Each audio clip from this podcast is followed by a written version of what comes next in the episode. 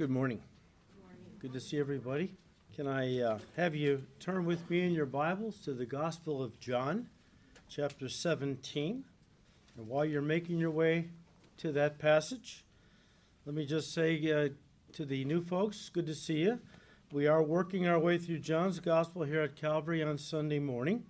And for the last few weeks in our study in John's Gospel, we have been looking at chapter seventeen, which contains a prayer that many commentators call the High Priestly prayer of Jesus Christ to his Father, no doubt the deepest and most profound prayer in the Bible. And it's divided simply into three main parts. Jesus prays for himself, Jesus prays for his disciples, and then Jesus prays for all believers. Now, this morning we want to start looking at the uh, second main part of this prayer. Jesus prays for his disciples. It covers verses six through nineteen. And look, as we study this section in John chapter seventeen, I want you to understand that we get a real glimpse into the great love and concern that Jesus has for those who are his. I mean, ever since the Garden of Eden, when mankind fell, fell from God's original intent for the human race, it was God's desire to restore man from his fallen condition to a place of fellowship with himself, with God. I mean, God from the very beginning wanted to call a people to himself who would love him and obey him freely and wholeheartedly, a people he could fellowship with and care for, a people he could call his own, a very special people that he could bless and be glorified through. Now, of course, this is a theme that dominates the Bible from Genesis through Revelation, a theme we call redemption. In John seventeen, Jesus is praying to his Father. At this point, he is only hours from the cross, hours. And yet from his prayer, it's obvious that his thoughts are not dominated with what lies ahead for himself. Instead, he is deeply concerned for his disciples and what lies ahead for them. And so he is praying for those who are his, listen, with a fervency, a concern, a compassion that gives us, I think, a beautiful look into the heart of God for those that belong to him. So often when we find ourselves going through um, a difficult or painful circumstance, sometimes we're tempted, and we're praying, but things aren't changing. Sometimes we're tempted to ask the Lord, do you even care? Lord, do you really care about what I'm going through? And the answer that comes through so clearly, I think, from this section in John seventeen is a resounding yes. Yes, God cares about you. In fact, he is always thinking about you every second of every day. The psalmist says in Psalm one, uh, Psalm forty, verse five, and Psalm one thirty-nine, verse seventeen, that God's thoughts to us are so great, so numerous, they're like the sand of the seashores, all the sand, uh, the stars of heaven, they're innumerable. They cannot be counted. God is always thinking about us as his kids. In fact, Jesus said, even the very hairs of our head are numbered by God. Some of you make it easy on him.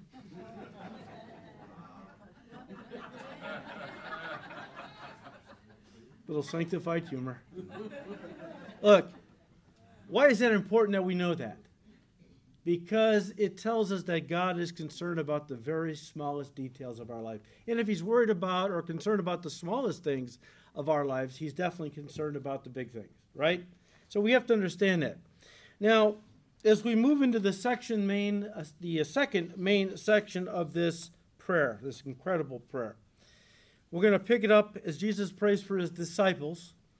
We're going to pick it up in verse six, where Jesus said to his Father, I have manifested your name to the men whom you have given me out of the world.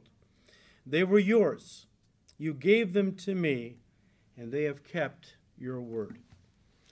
When Jesus speaks of the Father's name, it was a Jewish way of referring to his whole character and nature. In other words, all that the Father is, is embedded in or embodied in the concept of his name. It reminds us of something Jesus taught his disciples earlier in the evening about them praying to the Father for the work of the kingdom once Jesus was crucified, rose from the dead, and ascended back to his Father. He said in John sixteen, verse twenty-three, "In that day you will ask me nothing," because I won't be here physically like I have been. "Most assuredly, I say to you, whatever you ask the Father in my name, he will give you." In the Jewish mind, to ask for something in someone else's name meant to ask for something as their representative, as their representative, something they would have asked for if they had been there in person. It would be something that was in harmony with their character. Um, for in the Jewish mind, once again, the concept of name speaks of all that a person is, their nature. You know, Moses asked God, "Lord, tell me your name." And what God did was he told Moses basically his nature. He said, "My name is merciful, gracious, long-suffering, abounding in goodness and truth." And you can read the passage out of Exodus thirty-four. To ask something in Jesus' name means I'm asking for things that are consistent with his nature and character. I'm not asking God, can I have the nicest Cadillac that they make? Can I live in the fanciest house in town? Jesus was the one who had nowhere to lay his head. He owned no house. Uh, the only thing he owned when he was crucified that day was the clothes on his back. He was more concerned about laying up treasures in heaven for all of us than he was for us laying up for ourselves treasures on earth. A lot of Christians don't seem to understand that. Now, the word manifested means to reveal. So when Jesus said, "I have manifested your name to the men you have you have given me," he is saying, "I have revealed your character to the men you have given me." How did he do that? How did Jesus reveal the character of his Father in heaven to his disciples? The word translated manifest is a Greek word that means to shine forth. To shine forth. It's a word that doesn't so much mean declaration as it does illustration. In other words, when Jesus said, "I have manifested your name," he wasn't saying, you know, "I've run around preaching Yahweh, Yahweh, Yahweh everywhere I go." Rather, he was saying, "I have lived it out. I have revealed the nature of God observably through my life." That's what God wants from us. He wants us to demonstrate to this world, yes, in words, but mostly through the way we live, what he's all about. What he's all about. If the only source of information about God came from the lives of his people, people would have and do have a very warped understanding of God.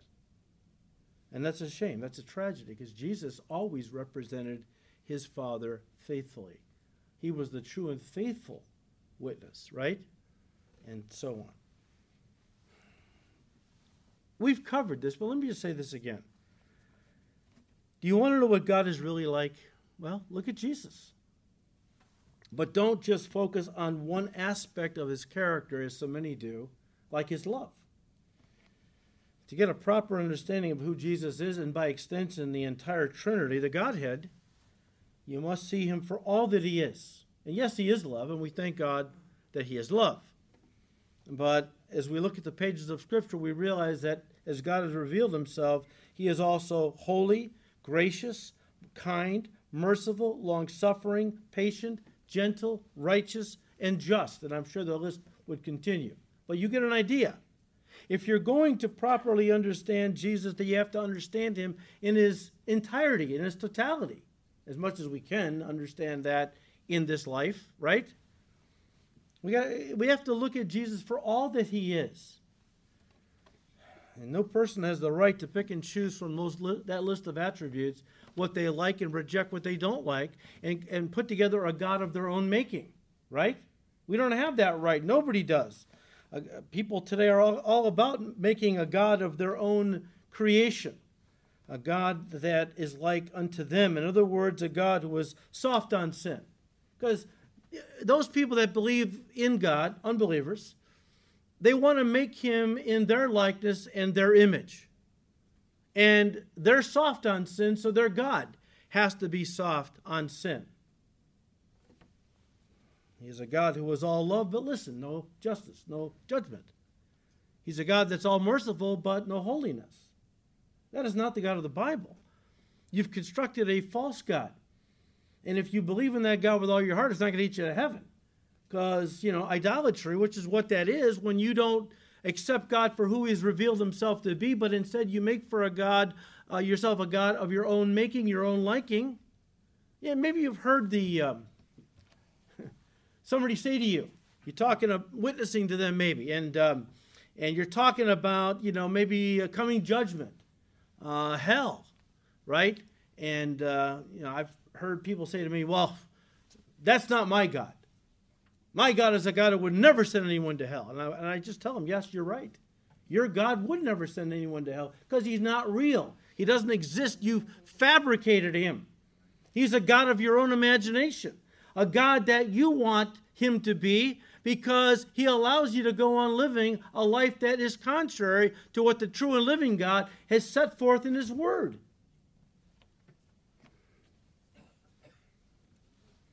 If you do that, if you make for yourself a God of your own invention, you're going to stand before Jesus Christ someday, the righteous judge of all the earth, and discover the truth and suffer the consequences. And the consequences will be of, of, of um, creating in your mind a concept of God, but a false God, instead of the true and living God who has revealed himself through the pages of Scripture. Folks, that's a P S A, public service announcement. Take it to heart, because if you don't take it to heart now, you will stand before the Lord someday and experience a horrible reality, that God doesn't accept idolatry as true faith. You know, it's only when we pursue the true and living God that we will come to know him. And uh, it's got to be the true God from the Bible. The psalmist said in Psalm nine, verse ten, and those who know your name, who know you in truth, will put their trust in you. For you, O Lord, have not forsaken those who seek you. Yes, who seek you in truth. So a lot of folks that have a concept of God, Jehovah's Witnesses, Mormons, and many others, they have a concept of Jesus Christ that is completely contrary to what the Bible says of Jesus. He's the brother of, he is the brother of Lucifer. He is Michael the Archangel. I mean, all kinds of weird uh, concepts about Jesus Christ uh, that are not from the Word of God. And you can put your faith, you can have all the faith in the world. You put it in a false Christ, that Christ is not going to save you. That's why it's so important we understand what the Bible teaches about our God. And what Jesus meant when he said, I have faithfully represented, manifested you to the people of this world. Well, again, verse six. I have manifested your name to the men whom you have given me, listen, out of the world. Guys, in this context, the world, cosmos in the Greek, refers to the fallen world system that is controlled by the devil and which is in rebellion against God. A system that is constantly trying to drag us as Christians back under its control or simply do away with us altogether. The latter is becoming more the chosen option of this generation. They want to do away with us. Right now it's just canceling us, right? Uh, you know, whatever. The day may come when they may want to cancel us physically, take us out. And so in that regard, guys, Jesus is praying. If you're not, if you haven't figured it out yet, what he is most concerned this night, hours from the cross, as he's praying for his disciples, he is most concerned about the warfare they're going to experience as they go into all the world, right? He's going to commission them to do that before he ascends back to his Father. And he's concerned about what is going to happen to them, how they're going to uh, respond, how they're going to have victory uh, over the world who is going to persecute them mercilessly, try to s- stamp out their witness. This is the warfare. It's warfare is the idea. Keep that in mind as we go through this section. That's what really was on our Lord's heart with regard to his disciples. The warfare they would face when they would go into the world to preach the gospel. Now, we've talked about this before in our study in John's Gospel. I'm not going to belabor it, but let me just say this. There are two conflicting systems, two opposing kingdoms, which Jesus clearly alluded to in John chapter eight. Remember when he was talking to the Pharisees in verse twenty-three, he said to them, "You are from beneath, I am from above. You are of this world, I am not of this world." What Jesus is telling us is that there are, there are two opposing kingdoms, and these kingdoms are in constant conflict, constant war with one another. The Bible calls one the kingdom of light and calls the other the kingdom of darkness. Or, to put it more precisely, one is the kingdom of God, the other is the kingdom of the devil. And listen, every human being belongs to one of these two kingdoms. You say, not me. Okay, uh, I'm not playing that game. Look, you can choose which kingdom you want to belong to, but you can't opt out. You don't have that ability. God doesn't give you that luxury. Everybody belongs to one of these two kingdoms. Listen to me. Each kingdom being entered into through birth. Through birth. I mean, Satan's kingdom is entered into through physical birth. We're all born fallen descendants of Adam, right? We were born into the kingdom of darkness. Uh, it was all around us. It was in us. We were children, fallen children of Adam at one point. And so we were born physically into Satan's kingdom. And then we were born spiritually into the kingdom of God through a second birth, right? The very thing Jesus talked about in John chapter three, how that if you want to be a member of God's heavenly kingdom, you have to be born a second time, born again of the Spirit by receiving Christ into your heart as your Lord and Savior. But guys, these two births become the entry points into two very different kingdoms ruled by two very different kings.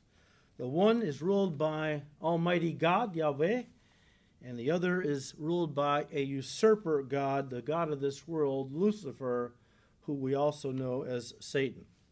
And the Bible calls God's kingdom a kingdom of light and life, and calls Satan's kingdom a kingdom of darkness and death. When Jesus told these Pharisees in John eight that he was from above, heaven, and they were from beneath, this fallen world system, he was making reference to these two kingdoms. Now, with that in mind, back again to verse six. "I have manifested your name to the men whom you have given me out of the world." Now, when Jesus said that the Father had given to him men, disciples, out of the world, well, that's exactly what the church is. That's exactly what the church is. The Greek word translated church in the New Testament is the word ekklesia. Ecclesia, a word that literally means an assembly of called out ones. It speaks of those who have been called out of the world. Once you got saved, God called you out of the world. You're still in the world physically, but you were called out spiritually and morally to a life of separation and service to God as his own special people. Now, you're thinking, God thinks I'm special? Yeah, but no, think of special ed. I mean, you know, we're damaged, okay? We're special, you know. Uh, but, you know. But Peter talks about this, right? He said, uh, First Peter two nine, "But you are a chosen generation, a royal priesthood, a holy nation, his own special people, that you may proclaim the praises of him who called you out of darkness into his marvelous light." Called you out of the kingdom of darkness into now the kingdom of light, his kingdom. And now that we as Christians are no longer a part of this fallen world system, which is controlled by the devil, guess what? The devil whom you used to belong to, he never loved you. I mean, Satanists think that the devil is on their side. Uh, you know, that the devil really cares about them. The devil hates everybody. He hates Satanists almost as much as he hates Christians. The only person he loves is himself, basically. But we all belong to the devil at one point. But now that we've been called out of the devil's kingdom to uh, be children of God, um, the devil and his people and his whole world system is declared war on us. This is the warfare. Now, Jesus alluded to this earlier, spiritual warfare.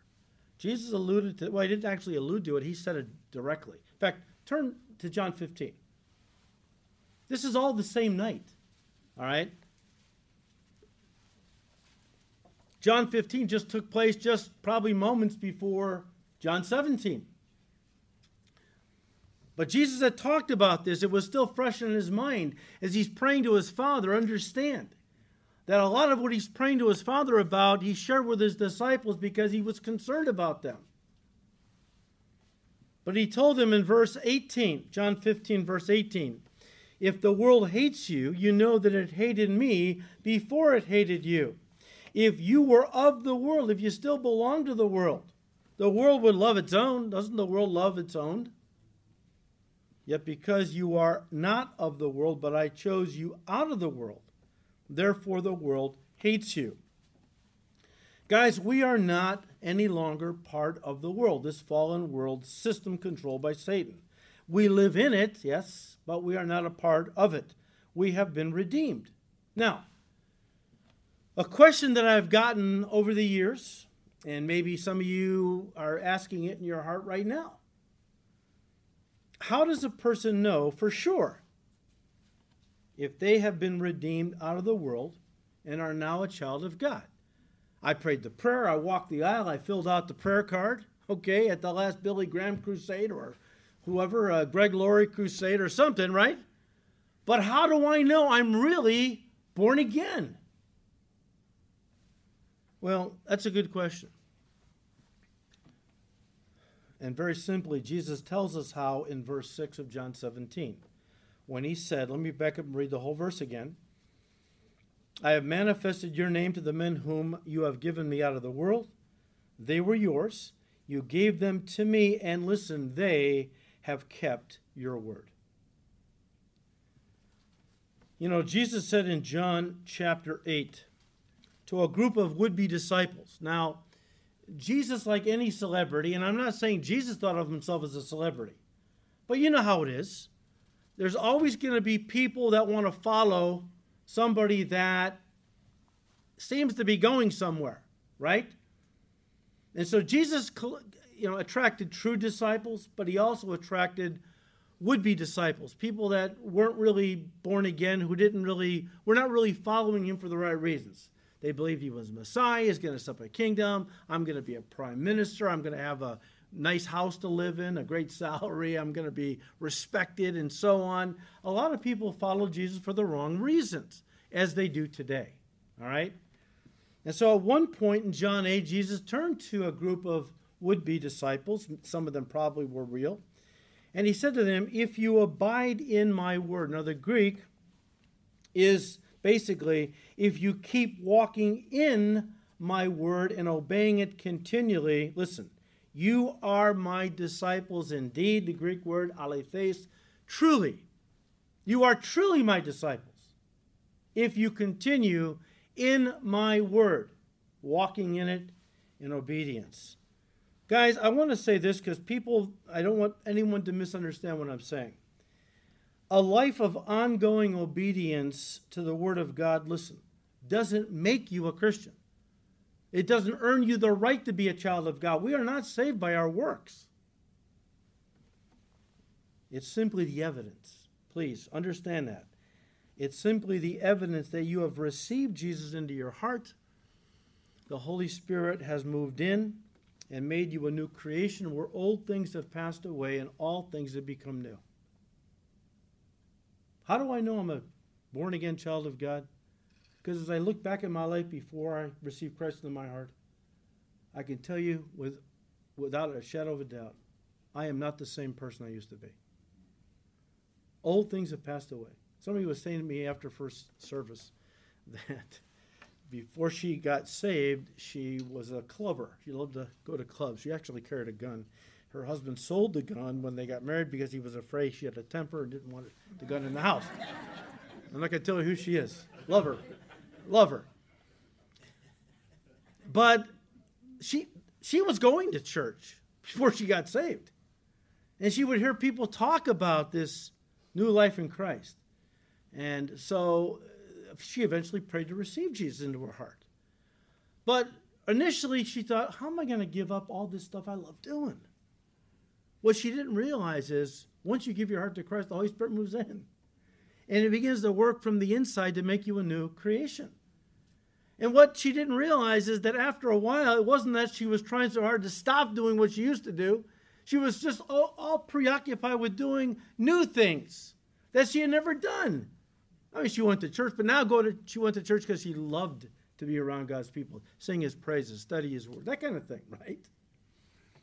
I mean, if, if there has not been a change that has taken place in your life, and I'm not saying uh, necessarily a dramatic change initially.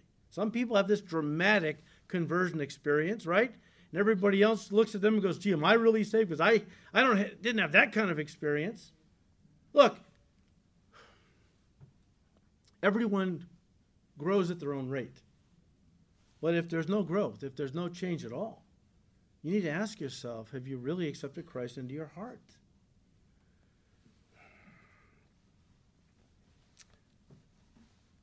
A changed life, I mean, doesn't make you a Christian. It's the evidence that you have received Jesus into your heart. The Spirit has moved in, made you a new creation. Old things have passed away. All things have become new. You're living a different life. Your thoughts are different. You're thinking a different way about life and so on. In that regard, guys, obedience, this is the point I want to make. In that regard, obedience is salvation's litmus test. He said again, how do we know we're really born again? How do we know that the Spirit has moved in? I prayed the prayer and I'm really a Christian now? Well, obedience to what God has said is salvation's litmus test, proving the genuineness of your salvation. Turn to First John two. And remember, the same person that wrote the Gospel of John wrote First, Second, and Third John. But let's just focus on First John. In many ways, First John is an amplification of what Jesus said during his earthly ministry. If you would study it carefully, you would see that in First John, John expands on something Jesus said in the Gospels, but Jesus put it very simply, didn't elaborate. And so John, under the inspiration of the Holy Spirit, picks it up and begins to elaborate on it. Very important. I think it's an incredible epistle, right? But here's what John said uh, about this. How do we know we're really a Christian? Well, here it is, First John two, starting with verse three. By this we know that we know him. By this we know that we are saved, if we keep his commandments. He who says, I know him, I'm saved, I'm a Christian, and does not keep his commandments is a liar, and the truth is not in him. You read that and go, well, John, you're kind of hard on people. You know, uh, you know, you read, John's the kind of guy, him and James no doubt hung out a lot, because they, either one of them never read the book How to Win Friends and Influence People. So they just they just laid it out there.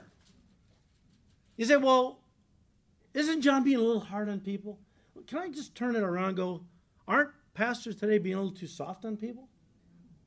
I mean, when a person's eternity hangs in the balance, do you think we ought to tiptoe around issues and walk on eggshells? Or do you think we ought to just get it out there? Speak the truth in love, but don't water it down. Don't worry about if you're going to offend somebody.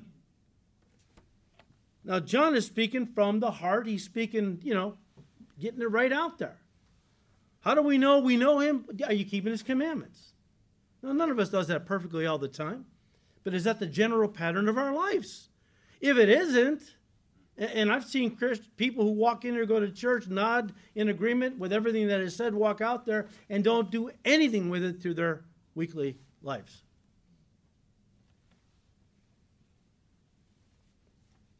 How do we know if we know him? Do we keep his commandments? He who says, I know him and does not keep his commandments is a liar. The truth is not in him, verse five, but whoever keeps his word, Truly the love of God is perfected in him.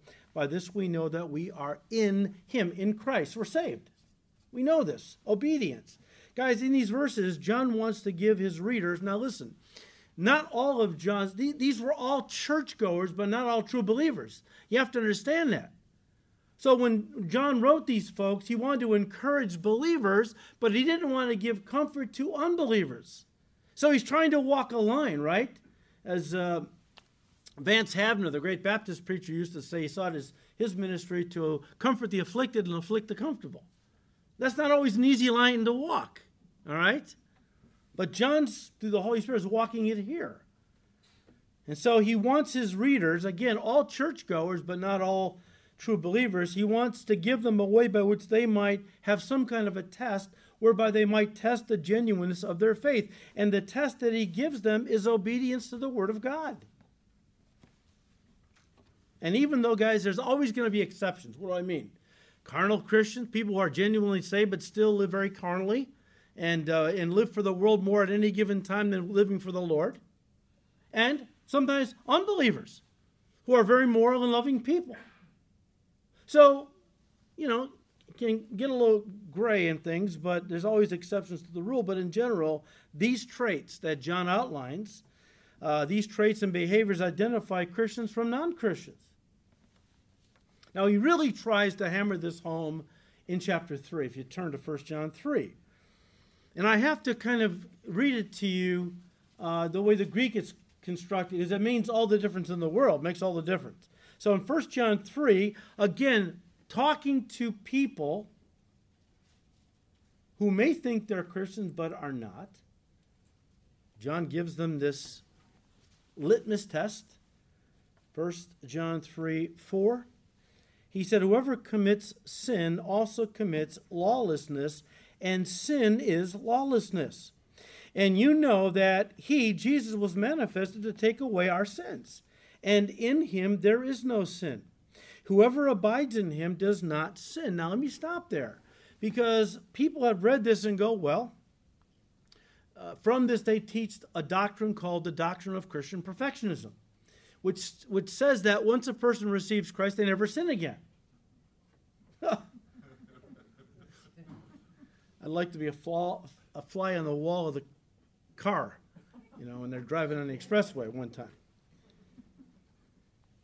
But right here, doesn't it say that? Uh, they maintain whoever abides in him does not sin. Well, the Greek actually says, whoever abides in Christ does not, listen, practice sin, does not live habitually in sin. It's the idea. Whoever sins, John said, and that means deliberately and habitually sins as a lifestyle, has neither seen him nor known him. Little children, let no one deceive you. He who practices righteousness is righteous, just, just as he is righteous. And he who sins, in other words, practices sins, is of the devil, for the devil has sinned from the beginning. That's the idea, right? Now, Warren Wiersbe, who I think is a great commentator on God's Word, with the Lord now, you can get his commentaries uh, on, online, or um, they're not that expensive, but I think they're worth investing in. But with regard to this passage, here's what Wars, uh, Warren Wiersbe said. He said, and I quote, to practice sin is to sin consistently and is a way of life. It does not refer to committing an occasional sin. It, it is clear that no Christian is sinless, but a true believer will sin less and less, not sin habitually. Every great personality mentioned in the Bible sinned at one time or another. Abraham lied about his wife. Moses lost his temper and disobeyed God. Peter denied the Lord three times. But sin was not the, the settled practice of these men's lives. It was an incident in their lives, totally contrary to their normal habits, and when they sinned, they admitted it and asked God to forgive them.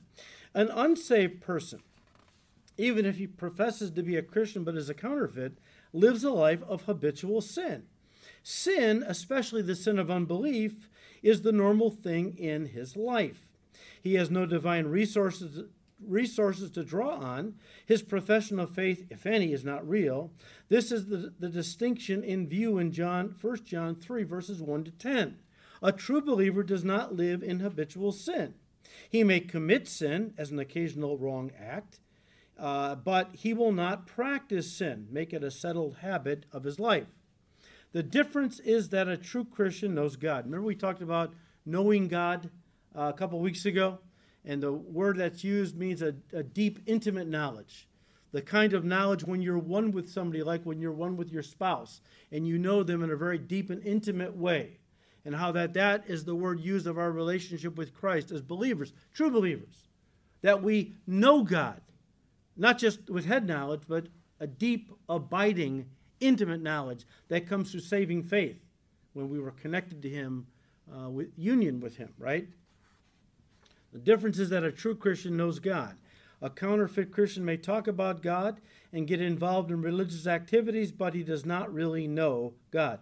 The person who has been born of God through faith in Christ knows God the Father, God the Son, and God the Holy Spirit. And because he knows them intimately, he lives a life of obedience. He does not practice sin, end quote. Guys, understand there are many people today that consider themselves Christians who are actively practicing, let's say, the homosexual lifestyle. John says they are deceiving themselves to believe themselves to be Christians. I remember in the last president, uh, you know, campaign, presidential race, you had um, Mayor Pete Buttigieg, right, was running for president. And uh, Mayor Pete is an openly gay man married to another man. And while he was uh, on the campaign trail, he would make comments that God made him a gay man. Mike Pence, who is a Christian, challenged that concept, uh, you know, and quoting the Bible, and Pete Buttigieg shot back on Twitter and basically said, look, I know that God has made me this way, and for you to judge my heart is wrong. Well, we're not judging your heart as much as we're judging your life. Uh, you know, I mean, the things that are in the heart come out in the way a person lives. And the idea is that, look, you can call yourself anything you want. You can think God, you know, made you this way and that. I mean, every sinner in the world could use that as justification. The person who loves to commit adultery can say, God made me this way. The person who loves to, to defile children can say, well, God made me a pedophile. You could take any sin and try to justify it and rationalize it by saying, God made me this way. But what did God say about it? Because God condemns homosexuality in both the Old and New Testament. Now listen, God loves homosexuals. I mean, Jesus died for them. We want to see them saved. But anybody who justifies their sin by making it seem that God made them this way, well, they're going to stand before God someday on the day of judgment and come to a horrible reality. He did not make them that way and told them that if they practice that lifestyle, they were not going to inherit the kingdom of heaven. We are living in the last days, I believe. And in these last days of apostasy and deception in the Christian church now, many people attend churches who are not interested in hearing teaching from God's word, but only hearing things that will, you know, quote unquote, bless their lives here on earth. Now, Paul spoke to a young pastor. His name was Timothy. In Second Timothy chapter four, you know it. I'll just read it to you. Paul said in verses one to four, I sol- solemnly urge you, Timothy, in the presence of God in Christ Jesus, who will someday judge the living and the dead when he appears to set up his kingdom, preach the word of God. Be prepared whether the time is favorable or not. Patiently correct, rebuke, and encourage your people with good teaching. The Greek is wholesome teaching. Uh, where we get our word healthy from, hygienic. Uh, healthy teaching. The only healthy teaching is going to come from God's word, okay? Many churches are teaching everything but God's word. Uh, but the only wholesome teaching or healthy teaching comes from God's word. It must be taught faithfully, and I believe verse by verse is a great way to do it. That way you cover the whole counsel of God. Paul said to Timothy, they will follow these people in, in, in churches. And by the way, these are churchgoers. Uh, when he says, you know, the time will come when they will not endure, endure sound doctrine. It's not about people in the church. People in the world have never endured sound doctrine. It's not about the world. It's about the church in the last days becoming apostate. These folks will follow their own desires. They don't want to hear God's word. And will look for, for teachers who will tell them whatever their itching ears want to hear. They will reject the truth of God and chase after myths. And we're seeing, folks, we are living that prophecy out right now. Amen. There's never been a time in the history of the church that we see this prophecy of Paul coming to pass as we see it today. Along these lines, there are people who attend churches that are more concerned about their felt needs than they are about that church teaching them the Word of God, how to obey God's Word, even holding them accountable when they violate what God has commanded. Folks don't want that. A lot of folks, they just, they look at the church, I think, as a kind of a glorified group therapy session. The pastor is not a spiritual leader uh, whose re- responsibility is to teach them the Word of God. They don't want a pastor like that.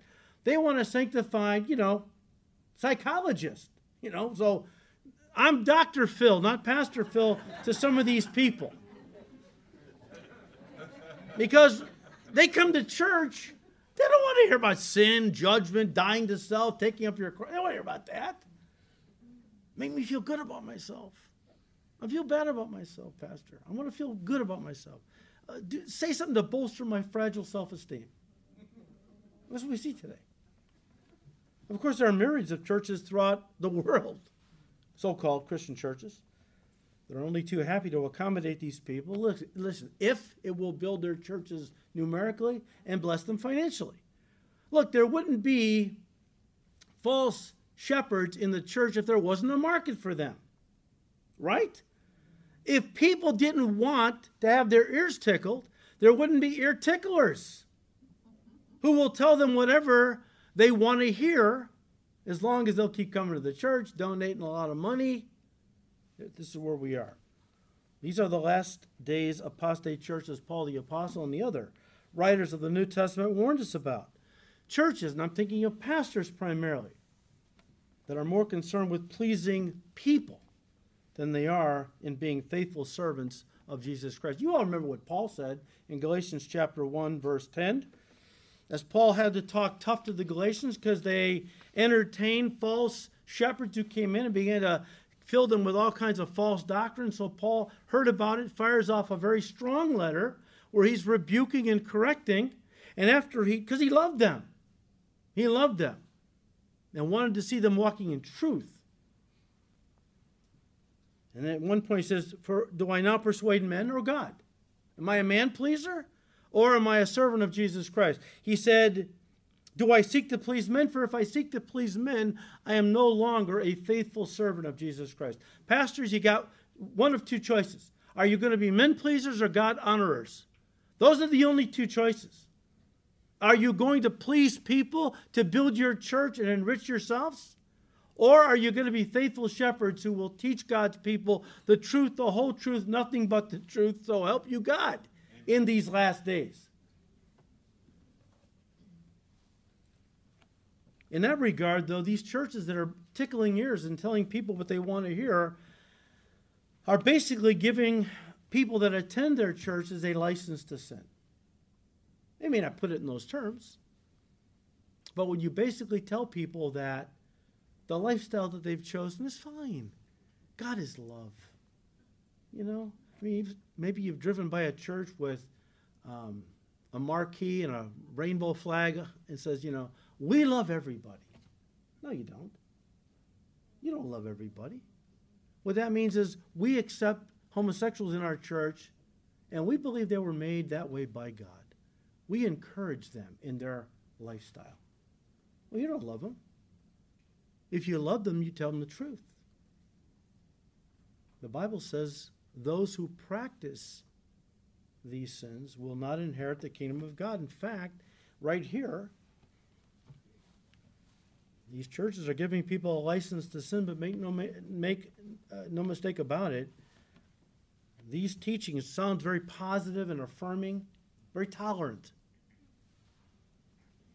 But that kind of teaching will not save their people from hell.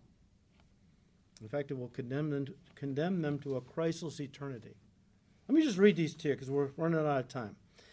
Because the Bible talks, warns us, warns people about not following the truth, but instead trying to justify their sin in the name of God. And Paul said in Galatians six, verses seven and eight, do not be deceived, talking to these people. God is not mocked. For whatever a man sows, that he will also reap. For he who sows to his flesh will reap of the flesh corruption, judgment, hell. But he who sows to the Spirit will of the Spirit reap everlasting life. First Corinthians six, verses nine and ten. Paul said, do you not know that the unrighteous will not inherit the kingdom of God? Now, obviously, he's got in mind churchgoers who are living an unrighteous life, have justified it, ex- excuse themselves, and God loves me, God made me this, whatever they're saying, right? And Paul says, look, do not be deceived. Uh, the unrighteous will not inherit the kingdom of God. Make no mistake about it, right? Neither fornicators, nor idolaters, nor adulterers, nor, nor homosexuals, nor sodomites, nor thieves, nor covetous, nor drunkards, nor revilers, nor extortioners will inherit the kingdom of God. He went on to say, and such were some of you. That's a very important st- statement to add on. He didn't say, and such did some of you. He says, and such were some of you. Any Christian can fall into any one of these sins at any given time. I'm not advocating for it. I'm just saying. David committed adultery and then had her husband, to cover his tracks, murdered. He still went to heaven. Now, his life with God was never quite the same. There were consequences. I'm not saying it was a good thing. I'm just saying you can be a child of God and commit some pretty horrible sins, repent, and be forgiven and go to heaven still. We're talking not about actions. We're talking about a lifestyle. A lifestyle. This is what people are, not what they do. Very, very important thing. Uh, we understand that, you know, when, when God is talking about these things, these are cate- categories of people who practice sin because that's their nature. You know, my pastor used to say, look, I, I was reading, uh, first of all, a um, an article uh, by a Christian who was talking about our leaders and how some of them justify lying because they say that it's for our own good that they lie. So they're virtuous, and they're lying because they love us.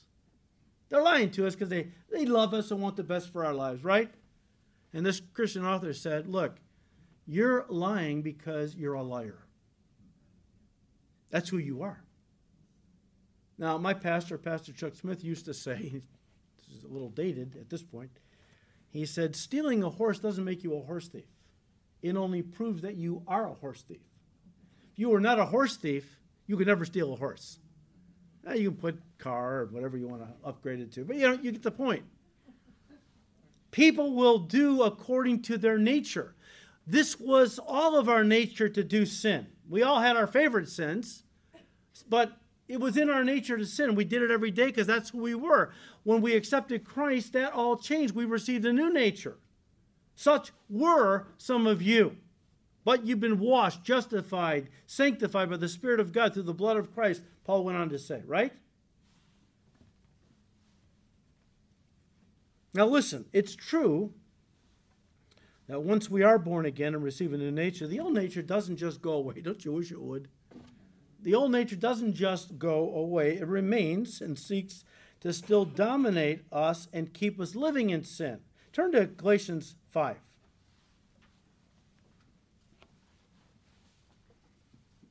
You all know it, but let me read it to you out of the N L T, second edition. Again, once we are born again, we have a new nature, but the old nature still hangs around. What happens? Well, Paul tells us.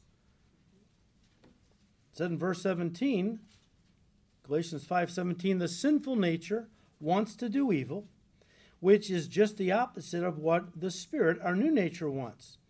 And the Spirit gives us desires that are the opposite of what our sinful fallen nature desires to do.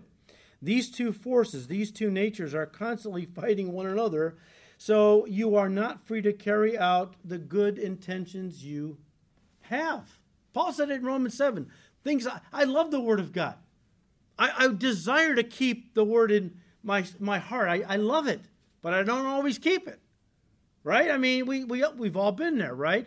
I mean, the things I want to do, I don't do. The things I don't want to do, those things I do. Oh, wretched man that I am. Well, how do you overcome that? Paul tells us here in verse sixteen, walk in the Spirit, and you will not fulfill the lust of the flesh. What does that mean, to walk in the Spirit? Well, you can go online and get our teaching on this out of Galatians five. But very simply, walking in the Spirit means, first of all, you're born of the Spirit, you're saved. And then walking implies motion.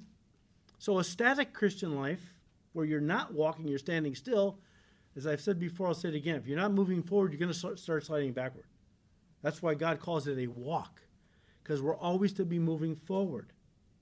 And how do we walk in the Spirit? Well, be in the Word of God, faithfully. Uh, be in communion with God in prayer. Be around the people of God, the church, and so on.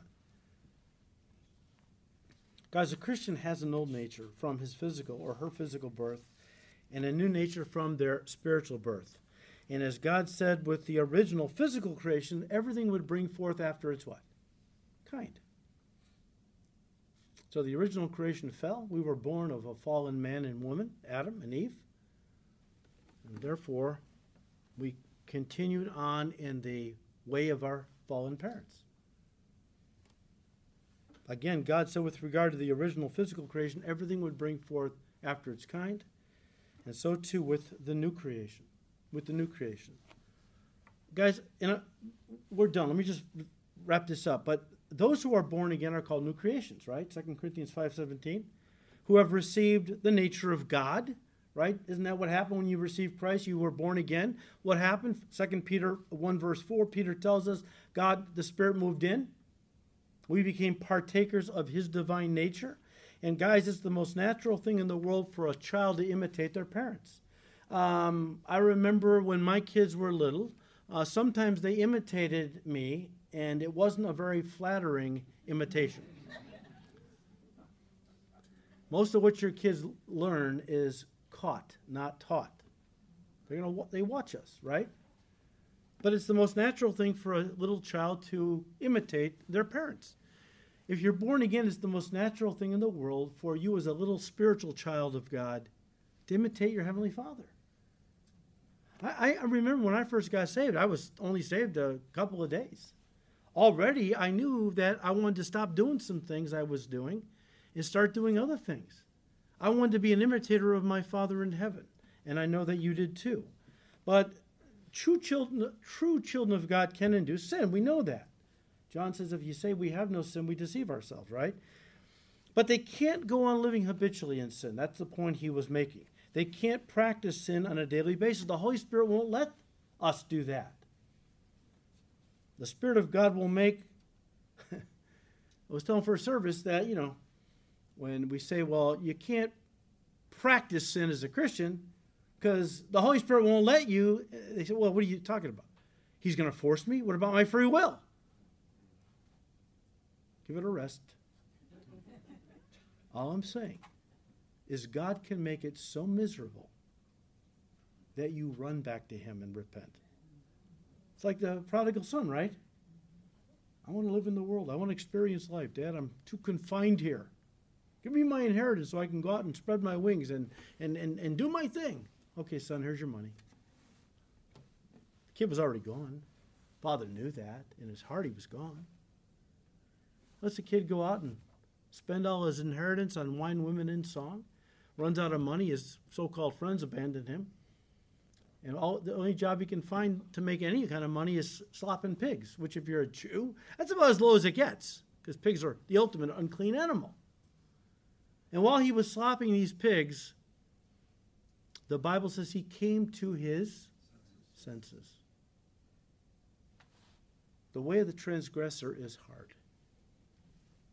And God says, if you think there is more out in the world for you to experience, if you think that living in the world is better than living with me in fellowship, then go do it. And the world will kick the snot out of us. That's just how it is. And at one point, hopefully, we will come to our senses. And the kid said to himself, I had it good in my Father's house. I need to get back to my Father's house.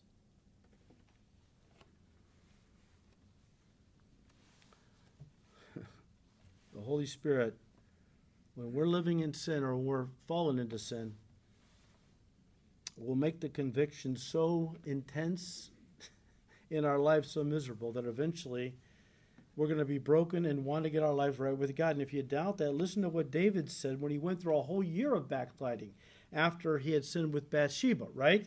Psalm thirty-two, verses three to five. When I refused to confess my sin, my body wasted away, and I groaned all day long. Day and night, listen, your hand of discipline was heavy upon me. My strength evaporated like water in the summer heat. Finally, I confessed all, confessed all my sins to you and, and stopped trying to hide my guilt. I said to myself, I will confess my rebellion to the Lord. Came back, and you forgave me. All my guilt is gone. That's how our God, he loves us. He doesn't want us walking in sin. All right, one last time, John six, we'll close. So Jesus prayed, I have manifested your name to the men whom you have given me out of the world. They were yours. You have given them to me, and they have kept your word. Guys, again, just to drive this home, keeping God's word doesn't make you a Christian. It simply proves that you are a Christian. Just as an apple doesn't make the tree an apple tree, it simply bears witness to the fact that it is an apple tree. So too the fruit of in a Christian's life. That fruit, and I'm thinking primarily the fruit of the Spirit, that fruit doesn't make you a Christian. You can't run around going, I want to be a Christian, so I'm going to go out there and try to love more and have joy and peace, and I'm going to run around and do all these things that the Bible talks about. No, no, no. Those things, first of all, you can't do those in your flesh. But those things will not make you a Christian. They're just the fruit of you being connected to the vine, John fifteen, and the life of God flowing from Jesus Christ into your life and through your life, bearing fruit, fruit of the Spirit. It just bears witness to the fact, all the fruit in the Christian life bears witness to the fact that we are a child of God with the nature of God within us. Jesus said in Matthew seven, you will know them by their what? Fruit. The fruit will be the evidence that they are genuine children of God. Now listen, you might be sitting there thinking, well, gee, I don't have as much fruit as this person. Maybe I'm not saved. Look, we all bear fruit at a different rate at any given time, okay?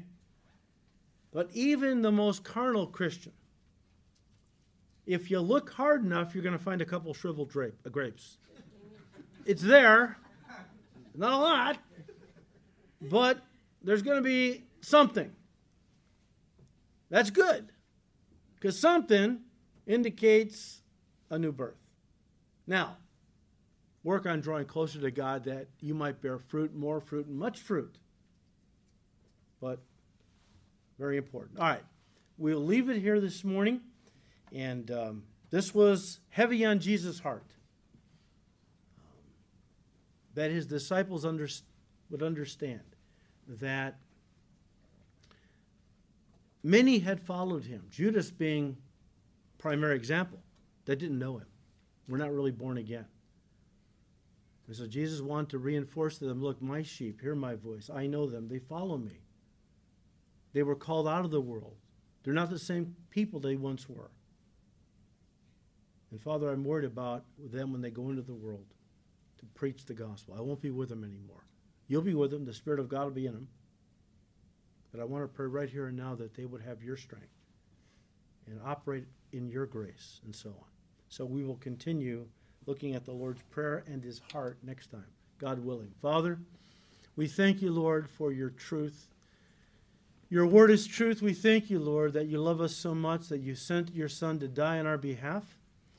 And, Lord, we ask that you would keep blessing these studies in your word, because we want, Lord, to glean from your word everything you want us to know, that we might be fruitful and go forward serving you uh, in a very fruitful way as we are living on this earth. Lord, thank you. We ask all this now in Jesus' precious name. Amen.